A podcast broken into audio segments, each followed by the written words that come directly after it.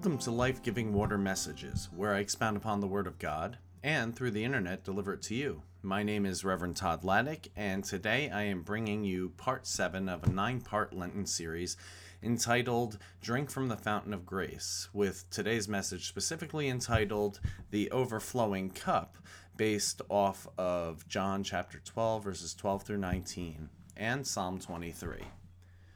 So let us dive into the Word. The next day, the news that Jesus was on the way to Jerusalem swept through the city. A large crowd of Passover visitors took palm branches and went down the road to meet him. They shouted, Praise God! Blessings on the one who comes in the name of the Lord! Hail to the King of Israel! Jesus found a young donkey and rode on it, fulfilling the prophecy that said, Don't be afraid, people of Jerusalem. Look, your king is coming, riding on a donkey's colt. His disciples, his disciples didn't understand at the time that this was a fulfillment of prophecy, but after Jesus entered into his glory, they remembered what had happened and realized that these things had been written about him. Many in the crowd had seen Jesus call Lazarus from the tomb, raising him from the dead, and they were telling others about it. This was the reason so many went out to meet him, because they had heard about this miraculous sign. And then the Pharisees said to each other, There's nothing we can do. Look, everyone has gone after him and from Psalm 23, a psalm of David. The Lord is my shepherd. I have all that I need. He lets me rest in green meadows. He leads me beside peaceful streams. He renews my strength. He guides me along right paths, bringing honor to his name. Even though I walk through the darkest valley, I will not be afraid, for you are close beside me. Your rod and your staff protect and comfort me. You prepare a feast for me in the presence of my enemies. You honor me by anointing my head with oil. My cup overflows with blessings. Surely your goodness and unfailing love will pursue me all the days of my life, and I will live in the house of the Lord forever. Amen. We can't overflow with God's grace if we are filled with ourselves. I remember a time when I was my youngest daughter's age. She's now 18, a senior in high school, and preparing to conquer the world. As hard as it might be for her to imagine, I was her age at one time too, though admittedly, I did not do nearly as good as she has done in high school, which makes me very proud of her for sure. But I know she is looking forward to stepping out the front door and into the next chapter of her life. She's almost to that point, and once that point comes, there's no turning back, barring unforeseen circumstances. I can remember wanting to leave my home, to be independent, to be self reliant, to make my own darn rules, you know? And I'm sure most, if not all of us, longed that freedom at some point in our lives, and eventually all of us attained that freedom. I can also remember a time when I was my oldest daughter's age. Katie is now 21, going on 22. And at her age, Bernadette and I were about to be married. And in June of 2000, uh, our little Katie was was born. But you know what? I was still a kid at that time. And I was still trying to have my independence. To be seen as an adult, as someone who was self reliant and able to raise a family. And Bernie and I made it work for a time.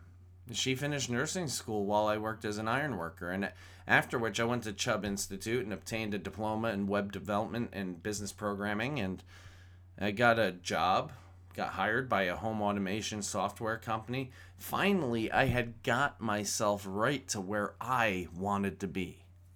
That's right, me. I got there. And that is true. I did. But within a year, That company went belly up because it had been mismanaged and took risks that it wasn't prepared to take. And I was without a job. All of that self reliance, all of that hard work down the drain. And I was forced to stay at home and take care of the house and kids and rely on my wife to earn an income and pay the bills. And that was very hard for me. Why? Because I had to I had to realize that I wasn't self-reliant. It had all been an illusion. All the success and security I thought I had achieved and would continue to achieve had all been an illusion. And I didn't know how to accept or handle that at first. It is a common experience to want to feel secure, and in many cultures, the message is sent that, that the way to achieve security is by relying on oneself. For, for instance, we work hard, even become workaholics, to make as much as we can and save as much as we can so we can have financial security or we go about our problems alone, including our sins and addictions, because we don't want people at church to think we're sinners or that our lives aren't as perfect as we display them to be on Facebook. As Americans, we advise people to keep your problems to yourself. We say that when the going gets tough, the tough get tougher. And we say that in order to succeed, one needs to pick themselves up by the bootstraps. We say that idleness, which could be another word for relaxation or downtime, leads to laziness. Because of these messages, because we are told we need to pull ourselves up by the bootstraps and to keep our problems to ourselves, we often feel pressure to to to think it by ourselves. We, we, often feel pressure to do things by ourselves only to wind up realizing that we are completely inadequate at fixing things. Right? We feel the pressure to fix things by ourselves, to do things by ourselves, only to wind up realizing that we are completely inadequate at fixing things. Left to our own, left to our own devices, we usually just make things worse. Now, the pronoun I is all over the 23rd Psalm. Yet, every reference ties to gratitude and trust in God.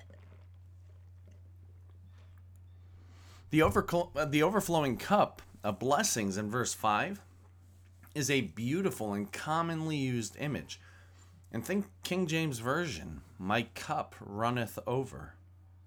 For the psalmist, the overflowing cup only comes as part of a life that relies fully on God for provision, rest, restoration of the soul, guidance in how to live, and protection from evil.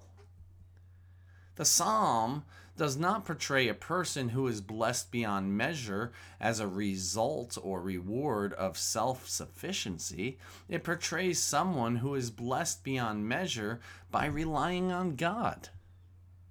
Let me say that again. The psalm does not portray a person who is blessed beyond measure as a result or reward of self sufficiency. It portrays someone who is blessed beyond measure by relying on God. The Lord is my shepherd. I have all that I need. I would like you to imagine a cup. And then imagine filling it with all the things you do to feel secure. Now, Imagine Jesus coming along with a jug of blessings.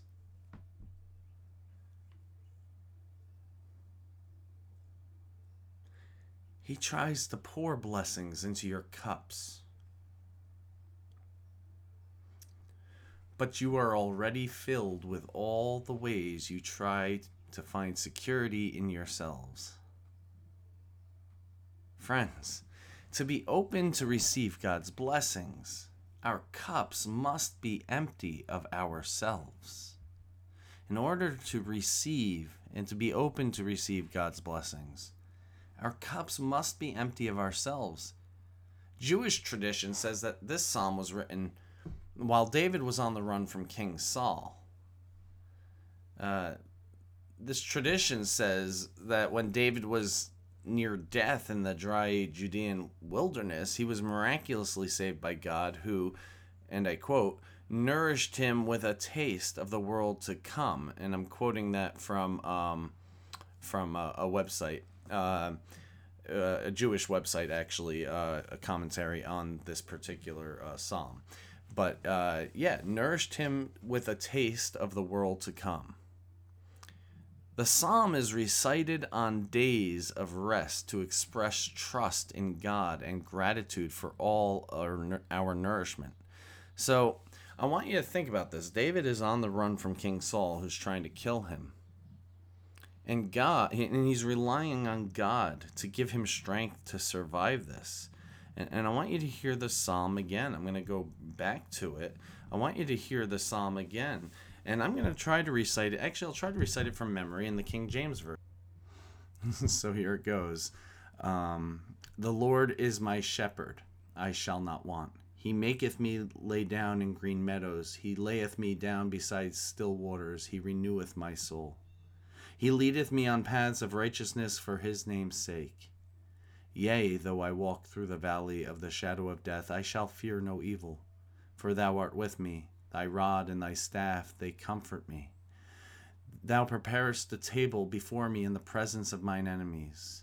Thou anointest my head with oil. My cup runneth over. Surely goodness and mercy shall follow me all the days of my life, and I will dwell in the house of the Lord forever. And so there you have it. David's on the run. He's being uh, threatened uh, and hunted down by King Saul. And yet, because of his reliance in God uh, in this psalm, he's saying what? That the Lord is his shepherd, he shall not want. He has everything he needs. The Lord calms him and protects him, lays him down beside still waters and in green meadows. Uh, he leads him down the path of righteousness for his name's sake. So he could go off and do the wrong thing, but God is guiding him and making him do the right, not making him, but leading him to do the right thing. And then he says, Yea, though I walk through the valley of the shadow of death, I shall fear no evil. For God is with him. God's rod and staff, they comfort him like like they like a shepherd's staff comforts a sheep. Uh, God prepares a table before him in the presence of my enemy. This is a future taste of all the things that God is going to do. God anoints his head with oil. He becomes king, right? And his cup runneth over. Surely goodness and mercy shall follow me all the days of my life, and I will dwell in the house of the Lord forever. That's that future taste that is to come. The future taste that God nourished him with of the world to come. The, this psalm, again, is recited on days of rest to express trust in God and gratitude for all of our nourishment. And while this psalm is popular in the Christian tradition, it's actually often associated with dying and death as a funeral passage for some reason, probably because of Yea, though I walk through the valley of the shadow of death. But that's not what that was saying, that he was dying, but that death is trying to get him and God is protecting him. Uh, but anyway, it's often associated in Christianity with death and dying, and as a funeral passage or something recited in the last moments of life. But what would it what would it look like not to save this psalm for the end of life, but instead to look to it now as a regular prayer or meditation, to form us as people of trust and gratitude rather than people of self reliance and anxiety? The Lord is my shepherd, I shall not want. He maketh me to walk through green meadows. He layeth me down beside still waters. He reneweth my soul. He leadeth me down paths of righteousness for his name's sake. Yea, though I walk through the valley of the shadow of death, I will fear no evil. For thou art with me, thy rod and thy staff, they comfort me. Thou preparest a table before me in the presence of mine enemies. Thou anointest my head with oil. My cup runneth over. Surely mercies, goodness and mercy shall follow me all the days of my life, and I will dwell in the house of the Lord forever. How do we encourage and hold each other accountable to trust in the possibility rooted in God? And I want to pause for a moment right now and invite you to identify an area in your life where you are trying to do it alone.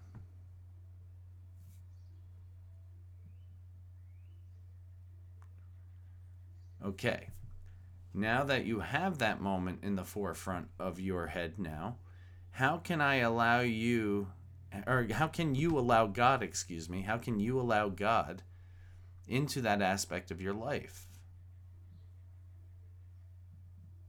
Remember some of the ways you might do this. For example, read scripture closely to see how God speaks to people and works in and through them. That's all throughout the Bible. Also, pray, pray, pray. Never cease in praying. And this is a huge and. Sometimes allowing God in means allowing other people in to help as agents of God's love. I'll say that again. Sometimes allowing God in means allowing other people in, other people in, to help as agents of God's love. So let us think of the ways our church might rely upon God and express trust and gratitude even more. We could move forward on planning ministries and trust God will aid us in them. And we could step up in roles of leadership knowing that God will not leave us alone and powerless to lead. We could simply volunteer more and trust that God will help us to manage our time. Perhaps this also involves thinking outside of the box and taking chances in how we minister to folks. Instead of playing it safe or worrying about institutional survival, Perhaps this involves shifting from a mindset of scarcity to one of abundance. It's so easy for us to see how little we have, all the while ignoring the abundant blessings, all the while ignoring the abundant blessings and resources that God has poured out upon us. Let us as Christians move forward together, emptying our cups of our own ways and allowing them to overflow with God's grace, assistance, and blessings. Amen. Amen. Let us pray. Gracious and loving God, we just thank you and praise you for this opportunity to be here, to be with you, to be to be filled with your hope, but also with your guidance. Lord, help us to be a people who are self-reliant so that so that we can really empty ourselves, empty our cups of ourselves and be filled with you, your love and your grace so that we may be sustained in all that we do and that all that we do may bring glory to you. We pray all of these things in Jesus name. Amen. Friends, it's always a blessing to have you here tuning in, and I hope that you're getting as much of this out of this as I am. Uh, again, I would like to remind you that um, everything we do here is is free. This is a, a ministry that I have uh, in order to to share the good news with as many people as I can, and so I appreciate you listening, and I hope you're sharing it with others. Um, also, if you if this is your main spiritual um, uh, sustenance for the week. This is your main uh, feeding for the week, so to speak, and uh, this is your church, if you will. Then uh, there are links to support the ministries of First United Methodist Church of Newton. Any um, uh, donation given is is much needed and well used, and so we we would appreciate that. That helps us to continue doing the things that we're doing to to bring God to people and also to bring love, hope, healing, and wholeness to people. Uh, and we do that through our uh, Treasures of Hope ministry. We do that through uh, the Weekend Bag program that we help support. We do that through a whole uh, the Manna House Soup Kitchen that we're a part of and uh, and uh, and uh, serve at. So there's a whole lot of different ways in which we serve the community, and your help will help us to be able to continue to do that also if uh, if this is uh, just supplemental and you attend another church community obviously uh, give to your community. They need it as much as we do. And if you have it in you to give to both uh, that will go to further god's kingdom in both places. So uh, we will be appreciative of it appreciative of it. But anyway with all things remember friends you are richly blessed so that you may be a blessing to others. Go in peace